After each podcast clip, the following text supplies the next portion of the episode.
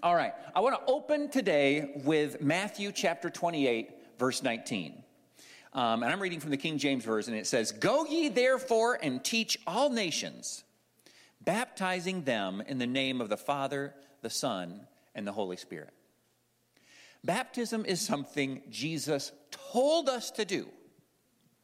He basically said this is step one in making disciples. And disciples is what we want to be. A disciple is a wholehearted follower of Christ, someone who is modeling their life after Jesus to become like them. In the olden days, you might be a, a disciple of a carpenter, and then you would learn carpentry. You could be the disciple of a plumber, you would learn plumbing. You can be a disciple, whatever it is that you were discipling in, that's what you were becoming. You would find someone who was what you wanted to be, and then you would disciple under them. And you would become what they are. We are Jesus's disciples. And we will become what he is. I love that when we look at the disciples, how many of you ever noticed the disciples were not all geniuses? Like the disciples made stupid mistakes, they did stupid things, they bickered, they fought. You know, don't point at anybody, but does it sound like anybody you know? Jesus wasn't looking for perfect people. there was even an occasion when Jesus called Peter Satan. Said, Get thee behind me, Satan, for you don't even know what you're doing or why you're doing it. And a lot of times when we think of discipleship, we think of the disciplines that come along with discipleship. And this is not a wrong thing to think. As a Christian, we need to be in God's Word. We need to pray. There's a time for fasting. We should be serving others. We should be attending church. We should be giving faithfully. Those are all important aspects of discipleship. Those are the disciplines.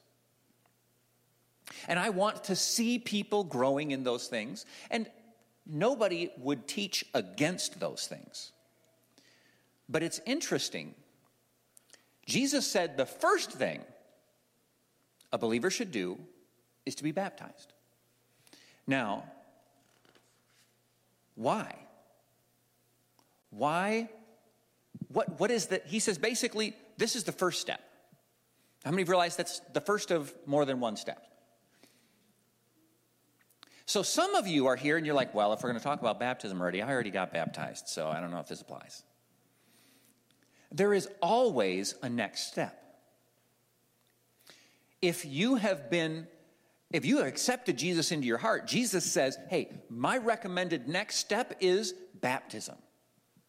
But if you've already been baptized, then you have a different next step. Are you continuing to step forward? It could be one of those disciplines. It could be prayer. It could be getting in the Word. It could be attending church. It could be serving. It could be witnessing to others. It could be giving. Your next step could be stopping something that you're already doing. But I want to read Acts chapter 17 because every discipline that we mention, every one of the do's and don'ts that that come along with Christianity, the do's and don'ts that so many of us have actually defined Christianity as, all need to come under this uh, understanding. Acts chapter 17, and I've, I've read this verse before, Paul says to a group of people, he says, As I walked around and looked carefully at your objects of worship, I even found an altar with this inscription To an unknown God. So you are ignorant of the very thing that you worship. And this is what I'm going to proclaim to you. Then he goes in to explain. He says, You don't know who God is? I'm going to explain to you who he is. And this is why I love this verse, because he's summarizing who God is. what God did and why God did it. He says, The God who made the world and everything in it is the Lord of heaven and earth, and does not live in temples built by human hands. And he is not served by human hands as if he needed anything. Rather, he himself gives everyone life and breath and everything else. From one man he made all the nations, that they should inhabit the earth, and he marked their appointed times in history and boundaries of their lands. He did this. Which, what's this? The this is he created the world and created mankind. He did this so that they would seek him. He didn't do it so they would be baptized. He didn't do it so that they would pray, per se. He didn't do it so that they would attend church. He didn't do it so that they would rack up certain hours of community service. The real reason that God created the entire world, you and I, was because He desired for us to seek Him and have a relationship with Him. Every aspect of discipleship really comes back to that. Why does He want us to attend church? Well, because, you know, attendance at church is the real measure of spirituality of a community. No because He wants us to seek Him and to grow closer to Him and have a relationship with Him and have a relationship with each other. So, attending church, learning about Him, growing in your relationships with other Christians, helping them to grow in their relationship with Christ, that is all a means to the end of relationship with Christ. When, when he says that he wants us to be baptized, it isn't because of a legalistic desire to, to create a list and check a list. How many of you like love lists? Oh, my wife's hand went straight up. She loves lists in a way I can never understand. And how many of you love that feeling of checking something off of your list? You know, I, I think that we sometimes attribute that behavior to God and we think that, that He is looking down at us and He's looking at what we do for Him and that He is just, oh, good. Oh, they went to church. Check, check. Oh, that feels so good. Oh, oh, they, they opened their Bible. Check. Oh, that feels so good. Oh, they're praying. Check. Ooh, love those checks. No, the real benefit, the real joy that God derives from our discipleship and our disciplines, and when we take the next steps, is the relationship that He recognizes is being achieved there. When we attend church, he is excited not because he gets to check something off a list, but because he recognizes, hey, you're there because you're seeking relationship with me. You're there and it's helping other people achieve a relationship with me. That is what gives God great joy. And when he looked down and he said, hey, go out preach the gospel, teach people that they would repent and be baptized. He set baptism up as the next step. But I just want to encourage you if that is your next step, there's still time. We've got those bags. But if you've already taken that step, then the, the, the invitation of Jesus wasn't hurry up, check off this list, sit down, and watch everyone else work their way through the list. The, the call is to grow in relationship with Him as we go through these disciplines. He says, Come, repent, and then identify with me in baptism. I'm going to take a few minutes and I want to talk about what, what is baptism? What does, why do we do it? Well, first of all, Jesus told us to. I mean, that is simple enough. He said, and we read, read it in Matthew 28, he said, Go, be baptized in the name of the Father, the Son, and the Holy Spirit.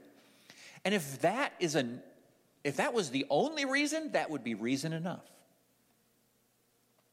But it also demonstrates a public commitment. Matthew 10:32 verse 33 says, "Whoever acknowledges me before others, I will acknowledge before my Father in heaven. But whoever disowns me before others, I will disown before my Father in heaven."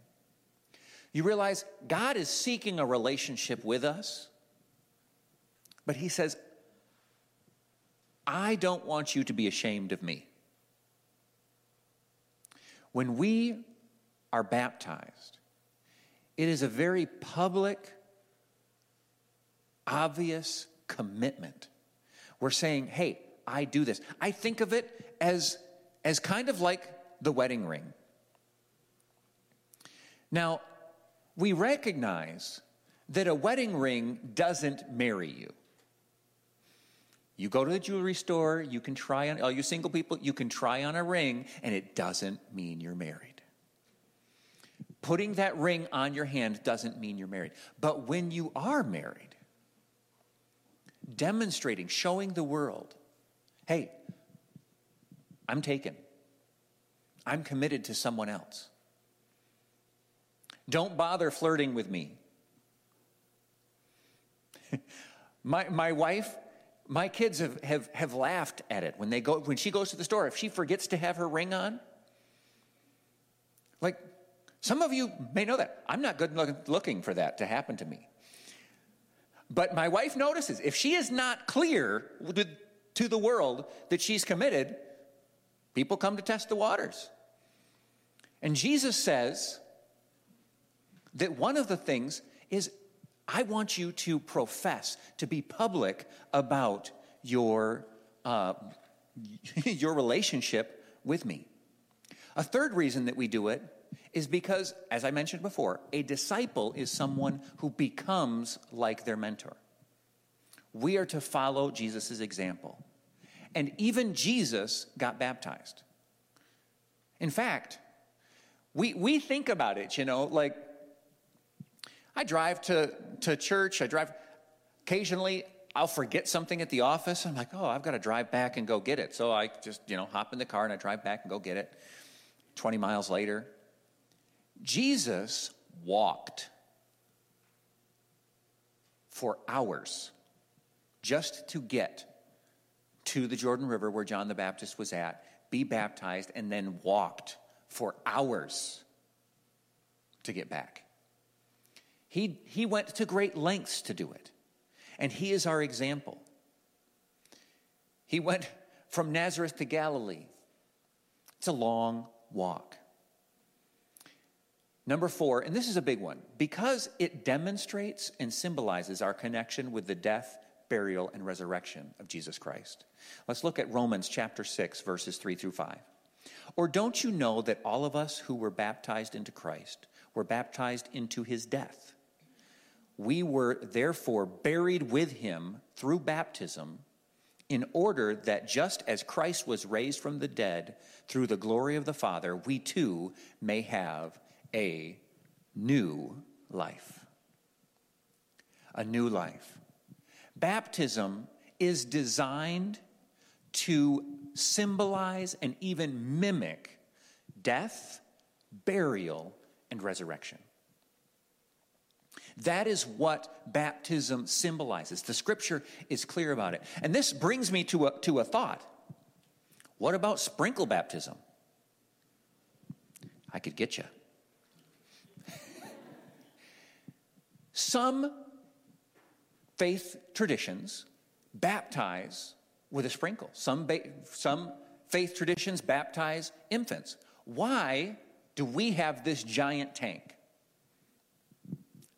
I'll tell you why. When we look in Scripture, there is not a single instance when baptism was taken place through sprinkling. Every time. The Bible says that Jesus came up out of the water when he was baptized. And then the Holy Spirit came down on him. That there is every occasion that describes it talks about the water going into the water, coming out of the water. It is always about that. Now, we, we're doing it this way because we want to copy what the Bible did. And also, when we recognize that it is a picture of death, burial, and resurrection, we recognize that sprinkling doesn't picture a burial very well. And now, some of you may be thinking, well, what if I was baptized by sprinkling? Does that mean anything? First of all, it's a symbol. Secondly, and this is another big thing, is when we look in Scripture, it says, repent and be baptized. So the first step was what? Repentance. How many of you ever met a nine month old baby who repented? No. At that point, there isn't repentance. Now, is there anything wrong with bringing your child to the church and dedicating him to the Lord? Absolutely not. That's what they did with Jesus and all of the young Jewish children. That, that was the tradition. The Bible tells us that Mary and Joseph brought Jesus to the temple when he was eight years old. And it tells us the story about Simon, a man who had been prophesied to that he would see the Messiah before his death and had been waiting to meet him. And they brought Jesus to the temple and they dedicated him to the Lord, where they said, Hey, this is our son, and we commit to raising him. Now, for those who are getting baptized, if you guys have not already slipped out, we're getting close. If you want to slip out there, get totally ready, and then come back and meet us when it's time, that would be awesome. So, Jesus, um, and we covered a lot of this same stuff in the class before, so then it's a little bit of a, a repeat for you guys. Um, Jesus was dedicated. He was brought at only eight days old, he was brought to the temple, and he was dedicated. When, when someone says, Well, what about my infant baptism? I would say, from a biblical perspective, infant baptism is very much like a dedication. It's an act that the parents partake in of committing to raise their child in the ways of the Lord. It's not a choice that the child made, it's a commitment of dedication on the part of the parents. I have no desire to diminish the value of a child dedication. I would simply point out that when the Bible describes baptism, it is something we do after repentance. So if you were baptized as a child, I'm happy for you. That means your parents cared enough about you to say publicly to others, we desire our child to grow up in the ways of the Lord, and that is to be applauded. But as we look through Scripture and we see that Jesus recommends that we repent and be baptized, that we repent and then identify ourselves with Jesus' death, burial, and resurrection, I think we have to recognize that is something different. It's something different than being sprinkled as a baby. We, for that reason, and, and you may say, well, well, when can you? Here, here at the church, we'll baptize children who understand that Jesus died for their sins, that they have made mistakes, they repent of those mistakes, and they want to make Jesus the Lord of their life. And, and I'm not here to tell you that your kid has to be a certain age. If your child has that understanding and says, you know what, man, I, I heard what they were talking about, I want to get baptized, sign them up next time.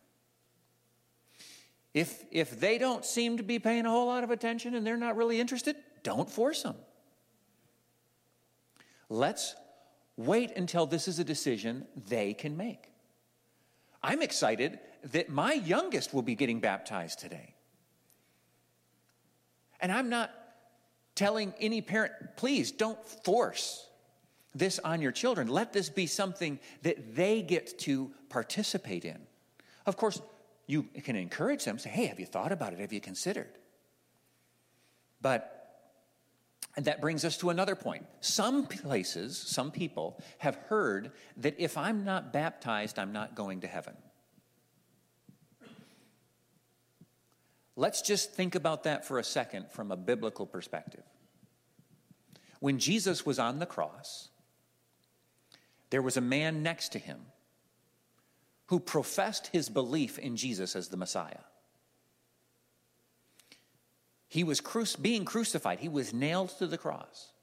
And Jesus responded to him and said, You, I'm paraphrasing, but in response to his profession of his belief in his status as the Messiah, Jesus turned to him and said, You will be with me in paradise. In other words, eternal life, salvation is yours. Did he get baptized? No. No, he didn't. We acknowledge that baptism is not what instills salvation. We don't have to fear. And that, that is one of the reasons that many parents have been like overbearing about trying to get their children to choose to be baptized because they had this idea that, that if you're not baptized, you're not forgiven. That's not what we see in Scripture. I, I thought it was interesting. I was doing some, some looking into, you know, where did the infant baptism start? And it's nowhere in Scripture. But if you look into it, you'll see lots of people quoting what somebody else did another time.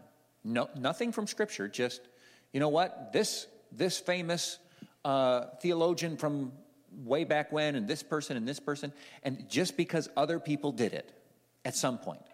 We don't, we don't know who first got the idea. We know it didn't come from Scripture. That's all we know. But it was being done, and so they kept doing it. And at some point, someone got the concept that, well, if they haven't, then they're not saved. That is not the case. Each week, with very few exceptions, I quote to you Romans 10 9 and 10 and talk about how it says, if you confess with your mouth that Jesus died on the cross and believe in your heart that he rose from the dead, you will be saved. That is what the scripture tells us. Now, it does tell us when you've repented, then yes, Jesus says this is the next step. And I'm excited to take that next step with a group of people here in a minute. But it's not, um, it's not a necessity for salvation. I'm trying to see here. I got out of order we're getting baptized. Uh, we talked about infant baptism. We talked about immersion. We talked about um, child dedication. We're going to just mention that baptism involves a confession. We're going to, as people come up, we're going to ask them, Who is your Lord and Savior? And they will confess Jesus Christ as their Lord and Savior. Galatians 2:20 says, "I have been crucified with Christ. I no longer live, but Christ lives in me. The life I now live in the body, I live by faith in the Son of God, who loved me and gave himself for me." And Romans 6 3 says, Don't you know that all of us who were baptized into Christ Jesus were baptized into his death? That is what we are excited to share in. It's, it's like the happiest funeral ever because we're recognizing the death of our sin nature, but the life of Christ's nature in us.